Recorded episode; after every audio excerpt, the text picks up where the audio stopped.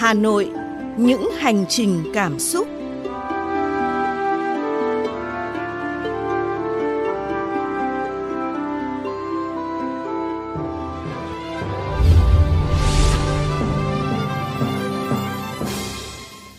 Thư và Như Ngọc rất vui khi được cùng quý vị đến với Hà Nội, những hành trình cảm xúc.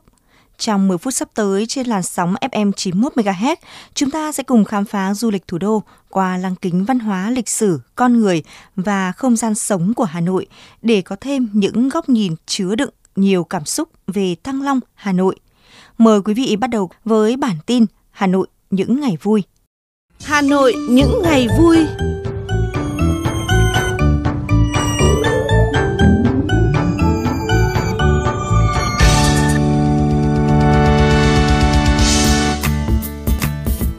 Trong bản tin hôm nay, chúng ta sẽ cùng điểm qua các sự kiện văn hóa giải trí, triển lãm văn nghệ đang và sẽ diễn ra ở Hà Nội mà quý vị không nên bỏ lỡ.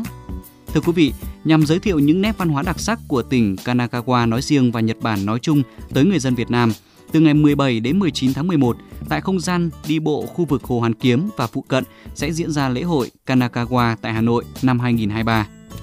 Sở Văn hóa và Thể thao Hà Nội vừa thông tin về liên hoan trình diễn di sản văn hóa phi vật thể, đại diện nhân loại, nghi lễ và trò chơi kéo co. Theo đó, chương trình sẽ diễn ra từ ngày mười sáu đến ngày mười chín tháng mười một tại khu vực đền Trần Vũ, phường Thạch Bàn, quận Long Biên. Với năm mươi tư bức tranh trong bộ một trăm tác phẩm tranh màu nước về Hà Nội của họa sĩ trẻ Hoàng Phong, triển lãm tranh màu nước Chút tình gửi phố do Ban Quản lý Hồ Hoàn Kiếm và Phố cổ Hà Nội cùng họa sĩ Hoàng Phong tổ chức đang diễn ra tại Trung tâm Thông tin Văn hóa Hồ Gươm, số hai Lê Thái Tổ, Hoàn Kiếm, Hà Nội, đưa công chúng thưởng lãm vẻ đẹp của thủ đô đầy hoài niệm, thơ mộng và lãng mạn. Triển lãm diễn ra đến hết ngày hai mươi chín tháng mười.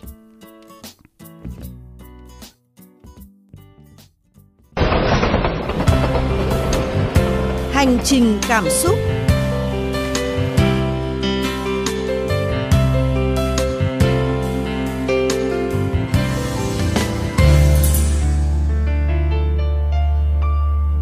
Quý vị và các bạn thân mến, trải qua những năm tháng lịch sử, Hà Nội ngày nay đang trở thành một thành phố hiện đại đầy năng động. Tuy nhiên trong đó, có những dấu ấn của một Hà Nội xưa vẫn còn được lưu giữ cho tới nay trong căn nhà cổ tám mươi bảy Mã Mây. Ngôi nhà với nét cổ kính là một điểm nhấn trong lòng Hà Nội.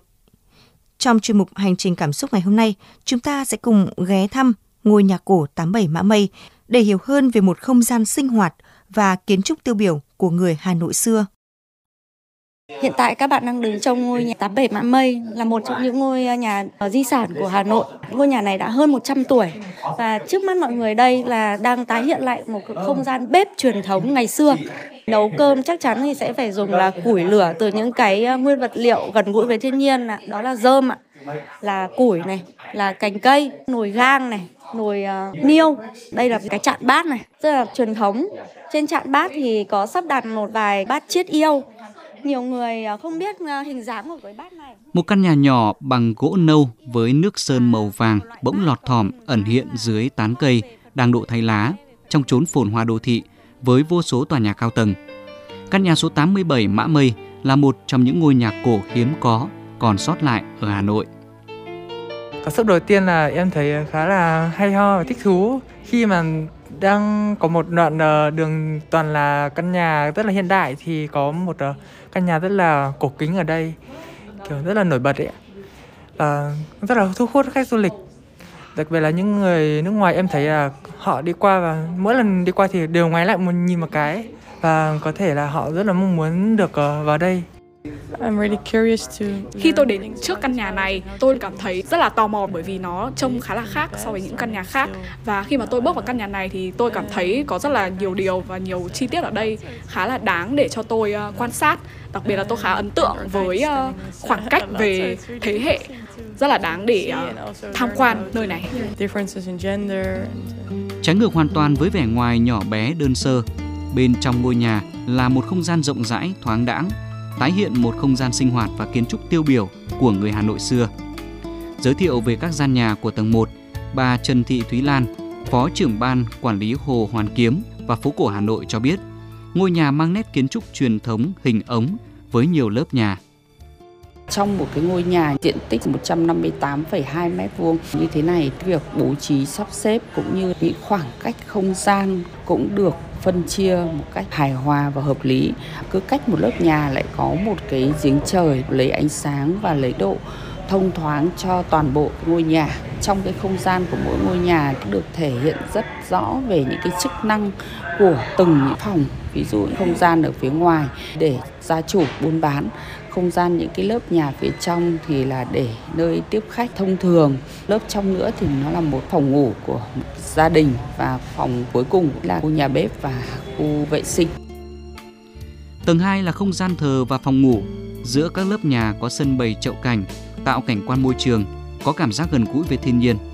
Mọi sinh hoạt riêng trong gia đình Hà Nội cổ dần được tái hiện. Bộ điếu bát, ấm chén uống trà, những chiếc cối đá chạm bát, cái rổ, cái giá bằng tre, bằng nứa hay chiếc quạt cổ cùng nhiều vật dụng trong nhà được lưu giữ và sắp xếp.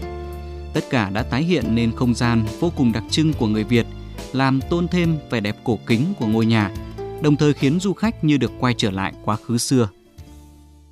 Em tên là Nguyễn Quang Khải, hiện nay là sinh viên năm tư của Đại học Kiến trúc Hà Nội. Ấn tượng nhất đối với em nó vẫn còn lưu giữ nhiều những thứ ngày xưa mà mình đã không có nhiều trải nghiệm khi tới ông bà ta ấy. Không nhìn được cái bếp này và cả cái chạn như thế này. Khi đến đây thì em cảm giác mình có thể học được nhiều thứ hơn và cả nhìn thấy được những điều mà mình đã từng bỏ lỡ về thế hệ của mình.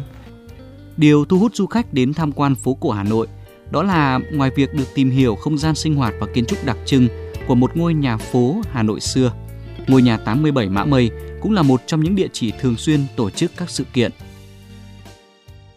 Hàng năm thì chúng tôi thường xuyên tổ chức những cái hoạt động về giới thiệu trong cái không gian của ngôi nhà.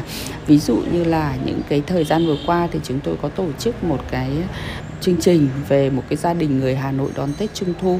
Thì trong cái không gian đón Tết Trung Thu thì chúng tôi tái hiện lại những cái hình ảnh, những cái mâm ngũ quả, rồi là những cái nếp sinh hoạt, những cái văn hóa của người Hà Nội xưa, để làm sao khi mọi người đến đây thấy rằng là cái hình ảnh rồi những cái gợi nhớ lại cho những cái kỷ niệm, ký ức những người đã từng sinh sống ở khu vực phố cổ ở Hà Nội, hay là một số những du khách trong nước và quốc tế khi đến được với không gian của ngôi nhà thì mọi người sẽ hiểu về cái văn hóa, cái nét văn hóa rất là thiêng của người Hà Nội.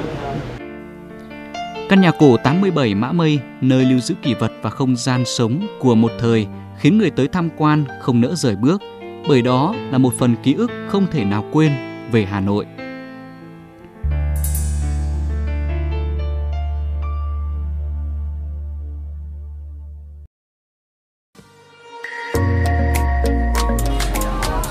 Người quen ở phố.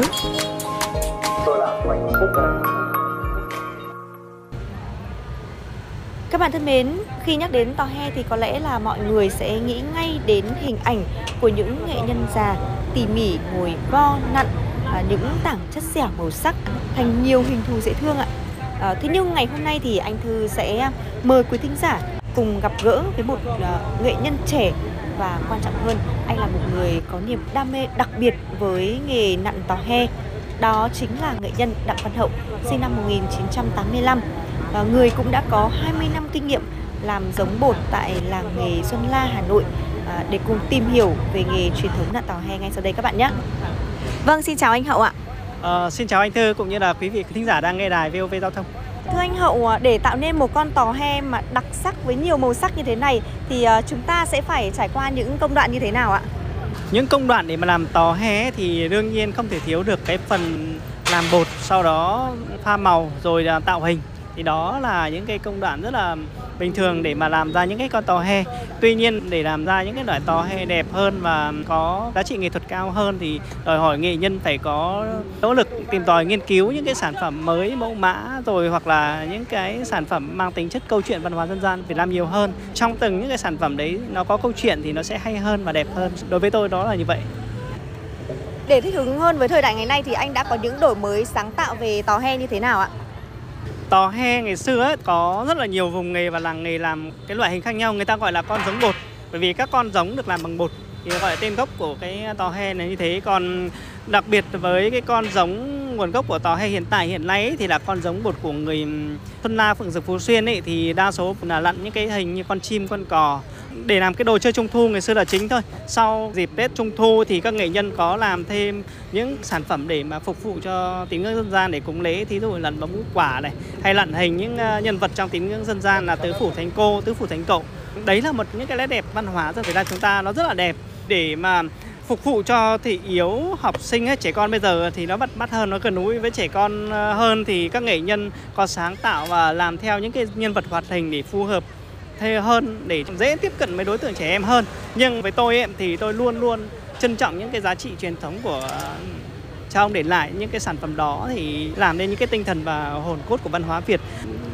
Bên cạnh đó thì tôi luôn luôn giữ gìn và phát triển, gìn giữ những cái sản phẩm mẫu, những cái hình tượng mà văn hóa dân gian của chúng ta, những cái hình tượng mà các cụ để lại cho chúng ta, nó có những cái câu chuyện về văn hóa cũng như rất lịch sử rất là đẹp rồi. Và bên cạnh đó thì, thì luôn luôn các nghệ nhân có cái xu hướng là phát triển, nặn ra thêm nhiều mẫu mã mới để phù hợp cho nhiều lứa tuổi hơn.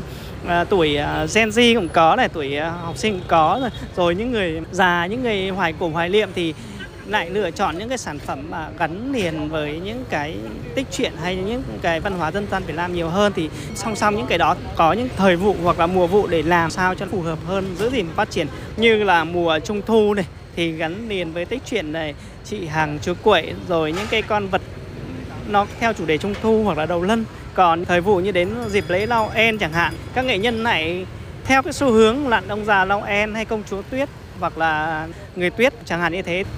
À, vậy thì trong số những con giống tò he hiện nay thì à, các bạn trẻ, các em nhỏ thì à, sẽ thường là thích những con giống như thế nào ạ? Các em nhỏ thì đổi mới liên tục, giống như là như thế hệ à, anh thế hệ tám ích ấy, phim hoạt hình thì không có nhiều, thí dụ như chỉ có các nhân vật quen thuộc như là Thủy Thủ Mặt Trăng này hoặc là Sunsuku thôi, hoặc là các phim truyện truyền hình thời đó như Bao Công, Triển Chiêu hoặc là Tôn Ngộ Không. Nhưng bây giờ thì phim truyền hình rất là nhiều, cập nhật rất là nhiều. Có một cái dễ dàng cho hơn cho nghệ nhân đó là hiện nay công nghệ thông tin thì đáp ứng cho các nghệ nhân nhanh hơn và cập nhật được nhiều hơn. Và chính cái việc làm trực tiếp tại những cái địa điểm bán như này với khách hàng yêu cầu là trẻ con thì sẽ tạo cho nghệ nhân tiếp cận dễ hơn. Thí dụ là các em nó xem cái phim gì nó hay, nó hứng thú thì nó đặt hàng, thì mình đang biết trẻ con nó đang thích hình những cái nhân vật đó, thì các nghệ nhân tìm hiểu qua những công cụ như Internet thì làm theo thì nó cũng dễ dàng, thuận lợi hơn. Vâng, xin cảm ơn anh ạ. Quý vị thân mến, Hà Nội với những hành trình cảm xúc hôm nay đã tạm khép lại. Quý vị hãy nhớ khung giờ phát sóng, đó là vào tối thứ Bảy và tối Chủ nhật hàng tuần trên vê o vê Giao thông ép em chín mươi mốt mê ga héc, Mekong ép em chín mươi mê ga héc để cùng chúng tôi đến với một Hà Nội yêu thương. Chương trình do kênh vê o vê Giao thông phối hợp với Sở Du lịch Hà Nội thực hiện. Chào tạm biệt và hẹn gặp lại quý vị trong các chương trình tiếp theo.